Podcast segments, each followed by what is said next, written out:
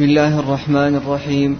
الحمد لله رب العالمين والصلاة والسلام على أشرف الأنبياء والمرسلين نبينا محمد وعلى آله وصحبه أجمعين.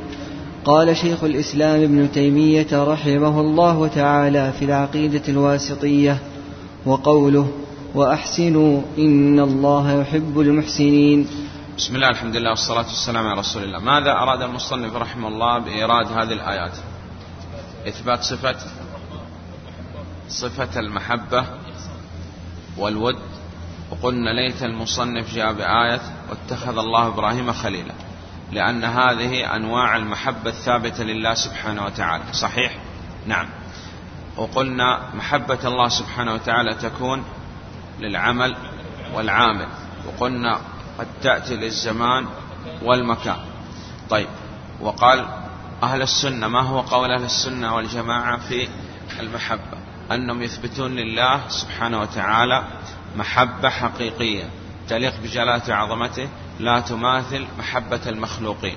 ويثبتون المحبة ويثبتون مقتضى المحبة مقتضى المحبة الثواب كما أن أهل السنة والجماعة يثبتون لله الغضب ومقتضى الغضب العقاب. صحيح؟ نعم. طيب. قال والله سبحانه وتعالى يحب العمل ومن الأدلة على محبة العمل قال نعم هذه الآية تمام. ومحبة العامل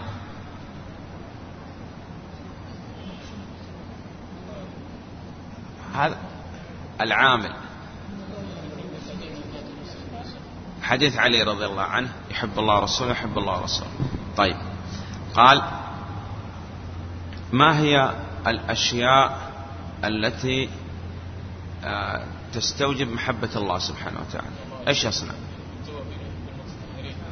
أول شيء قال التوحيد ودراسة الأسماء والصفات لأنه بهذا يعظم الله سبحانه وتعالى صح؟ ويتعرف على الله أكثر ما يتشوق إلى المسلم.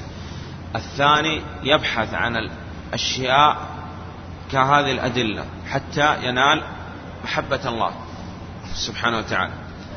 يعمل أي نعم يقول يأتي بالطاعات ومنها وما يزال عبد يتقرب إليه بالنوافل. تمام. ويجتنب المحرمات ويعلم أنه باجتناب المحرمات ينال محبة الله سبحانه وتعالى. طيب. قال الإحسان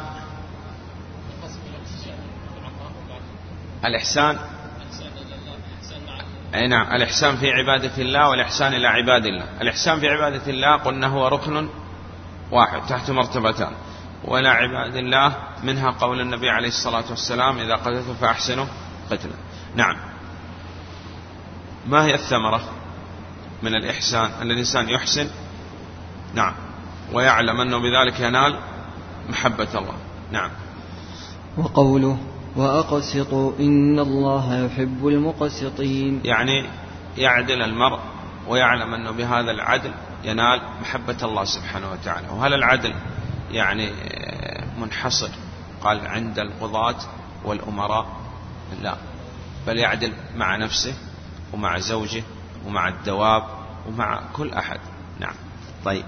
ويتذكر أنه بهذا العدل ينال محبة الله سبحانه وتعالى. نعم. وقوله فما استقاموا لكم فاستقيموا لهم. قلنا العهود التي بيننا وبين الكفار تنقسم إلى ثلاثة أقسام. الأول عهد استقام. والدليل هذه الآية نستقيم. ونتذكر أنه باستقامة بالاستقامة على هذا العهد ننال محبة الله سبحانه وتعالى. عهد نخاف منهم خيانة فنقول خذوا عهدكم لا عهد بيننا وبينكم. وإما تخافن من قوم خيانة فانبذ إليهم على سواء. الثالث أي نعم. إذا نقضوا العهد فمعناه أنه لا عهد بيننا وبينهم قال وإن نقضوا أيمانهم من بعد عهدهم وطعنوا في دينكم فقاتلوا أئمة الكفر إنهم لا إيمان لهم. طيب ما هي التقوى؟ أن تجعل بينك وبين عذاب الله وقاية وحاجز. بفعل الأوامر واجتناب النواهي على علم وبصيرة لا على جهل. نعم إذا إنسان يتقي ويعلم أنه بها بالتقوى ينال محبة الله سبحانه وتعالى. نعم. لكن هل العهود التي بين وبين الكفار تكون إلى أمد أو إلى أبد؟ إلى أبد؟ إلى أمد. لأن لو قلنا إلى أبد معنى هذا أن عطلنا فريضة الجهاد. ومن يحدد الأمد؟ السلطان على ما رجح الشيخ بن عثيمين رحمه الله تعالى. نعم. وقوله إن الله يحب التوابين ويحب المتطهرين. التوابين لكثرة ما يتوب ويرجع إلى الله سبحانه وتعالى. وهل يلزم من هذا كثرة المعاصي حتى يكثر من التوبة؟ لا لا يلزم. طيب والطهارة قلنا تنقسم إلى قسمين. طهارة حسية ومعنوية. وأعظم الطهارة طهارة المعنوية لأن ضدها الشرك. نعم إنما المشركون نجس. فهو يتطهر ويتذكر بالطهارة أنه ينال محبة الله سبحانه وتعالى. نعم. وقوله فسوف يأتي الله بقوم يحبهم ويحبونه. نعم. وقوله إن الله يحب الذين يقاتلون في سبيله صفا كأنهم بنيان مرصوص. وهنا علق المحبة على خمسة أوصاف. نعم. وقوله قل إن كنتم تحبون الله فاتبعوني يحببكم الله. ماذا يسمى العلماء هذه الآية؟ آية المحنة يعني الامتحان والاختبار. لأن هناك أناس ادعوا محبة الله سبحانه وتعالى فقال الله سبحانه وتعالى إن كنتم تحبون الله فاتبعوني يحببكم الله. نعم.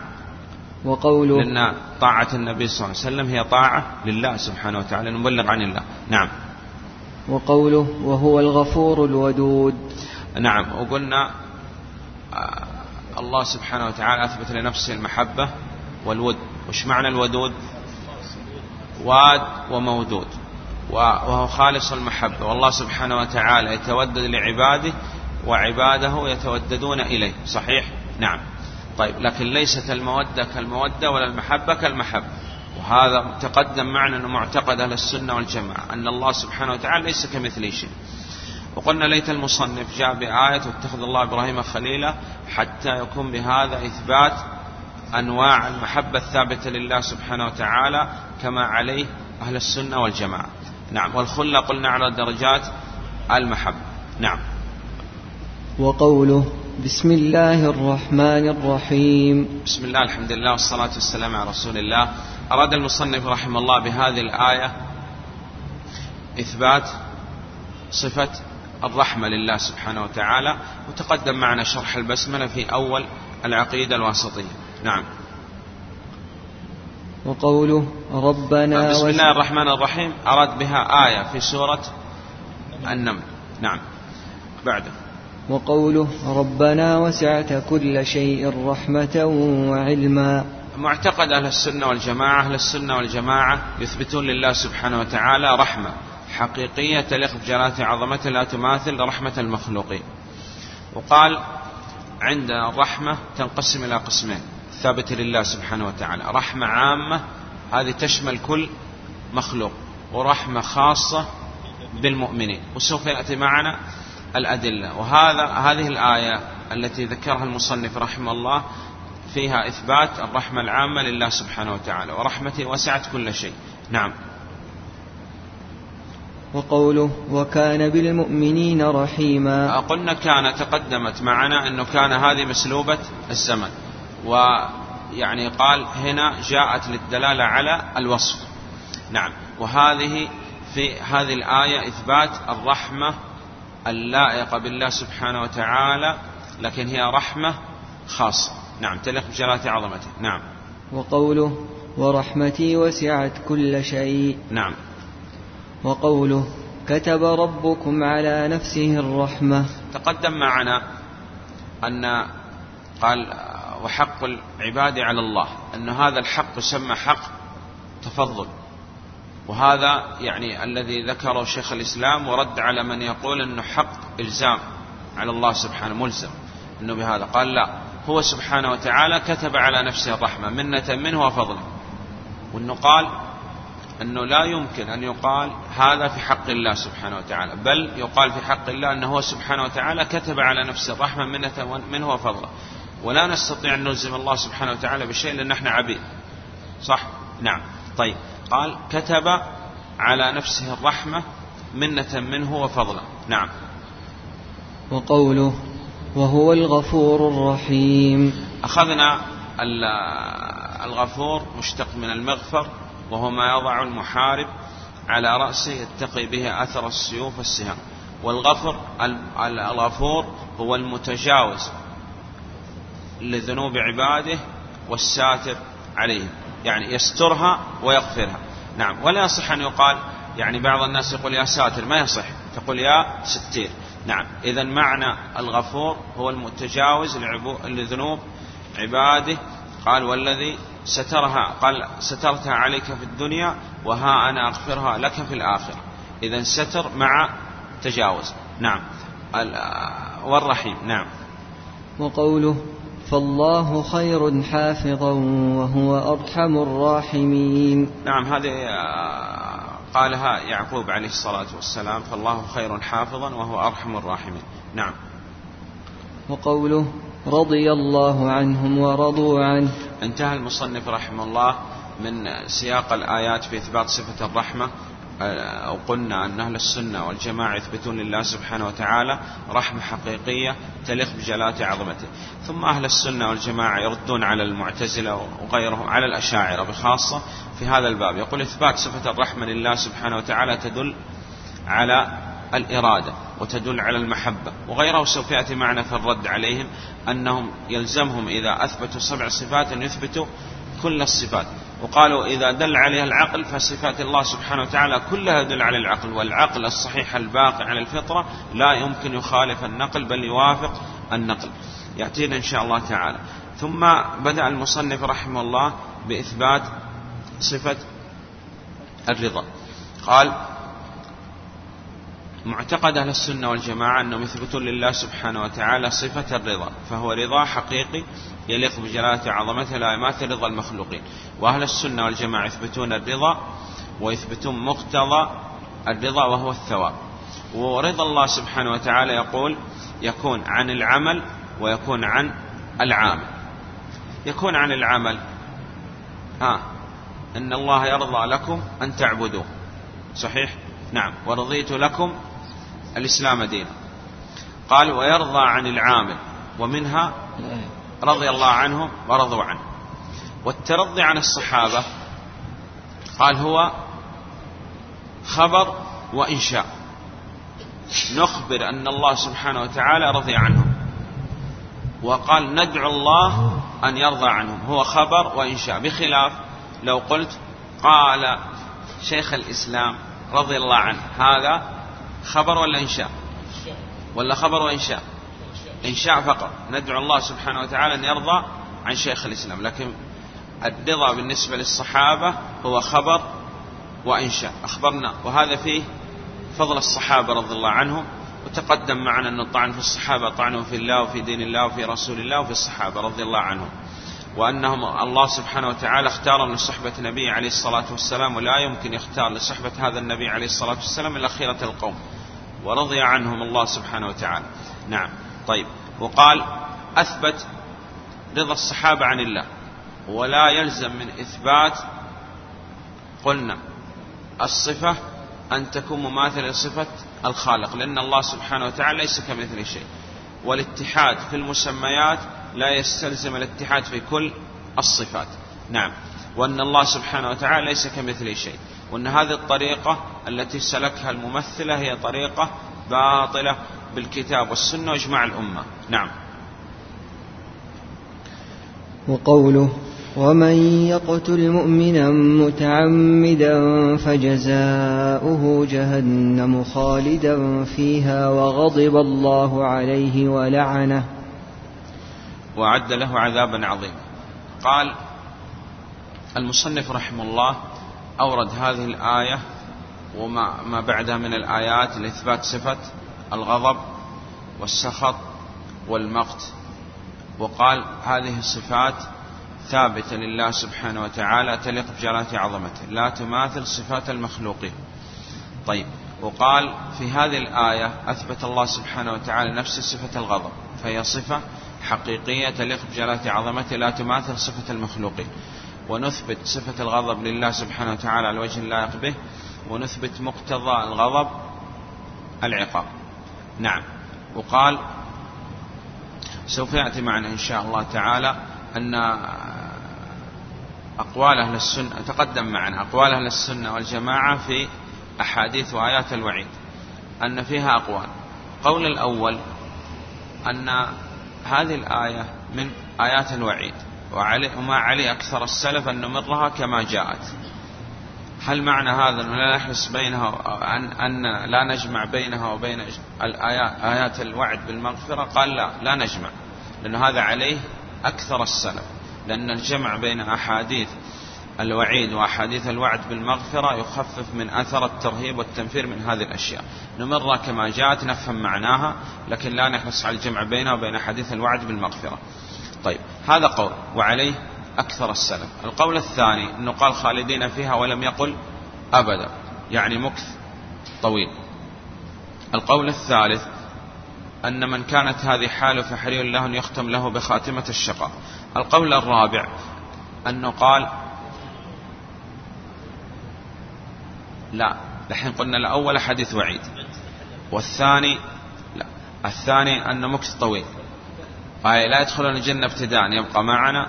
وقال أن من كانت هذه حاله فحري له أن يختم بخاتمة الشقاء يبقى معنا الضعيف. قلنا ضعف الشيخ الإسلام من استحل قال من استحل كفر وإن لم يقتل. والسادس أن هذا جزاء جازى طب لو يجازى بعدم دخول الجنة يبقى معنا إشكال أنه مسلم لا يدخل الجنة. قلنا يعني إذا أقوى الأقوال الأول ثم الثاني والثالث. قال هذا من أقوى الأقوال. طيب.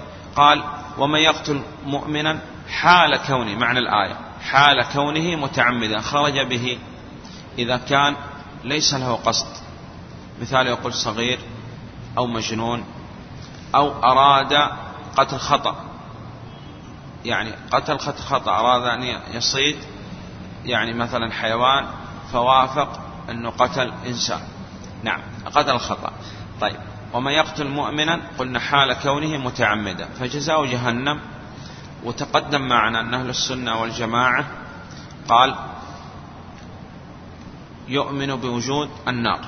نسأل الله السلامة العافية وأنها موجودة أعدت وقال أن لها أسماء جهنم ولظى الحطمة والسعير وسقر وغيره ومكان وجودها. يقول الشيخ بن عثيمين في الأرض السابعة كلا إن كتاب الفجار لفي سجين وأن النار حقيقية ويعذب فيها وأن أجسامهم لا تقوى على العذاب وأن أهل النار الكفار والمنافقين وخالدين فيها أبدا لا يخرجون منها ما دامت السماوات والأرض.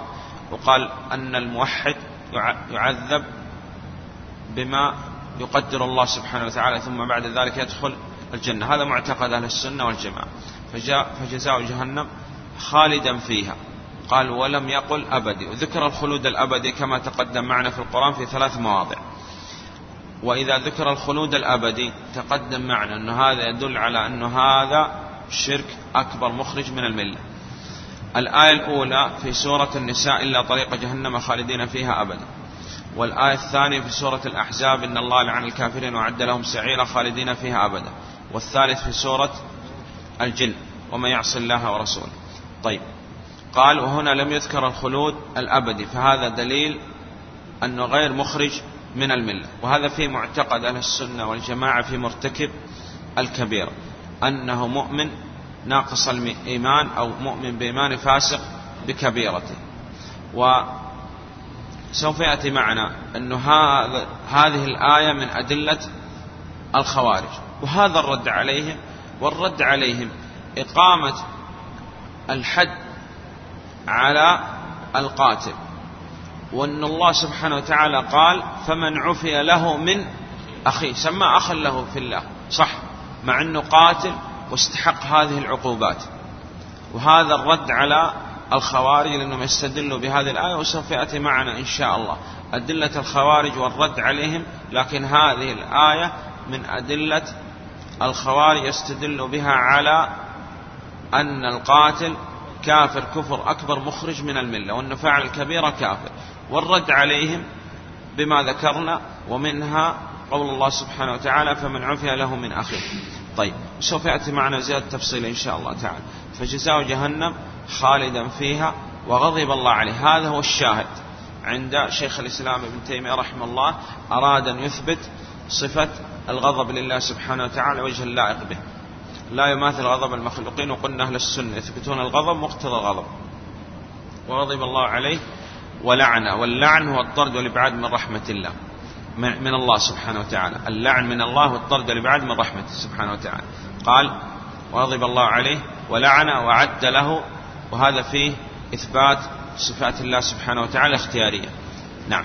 وأعد له عذابا عظيما. وقلنا واحدة من هذا الخمس تكفي أن يكون هذا الفعل كبيرة من كبائر الذنوب كيف وعندما اجتمعت في هذه الآية.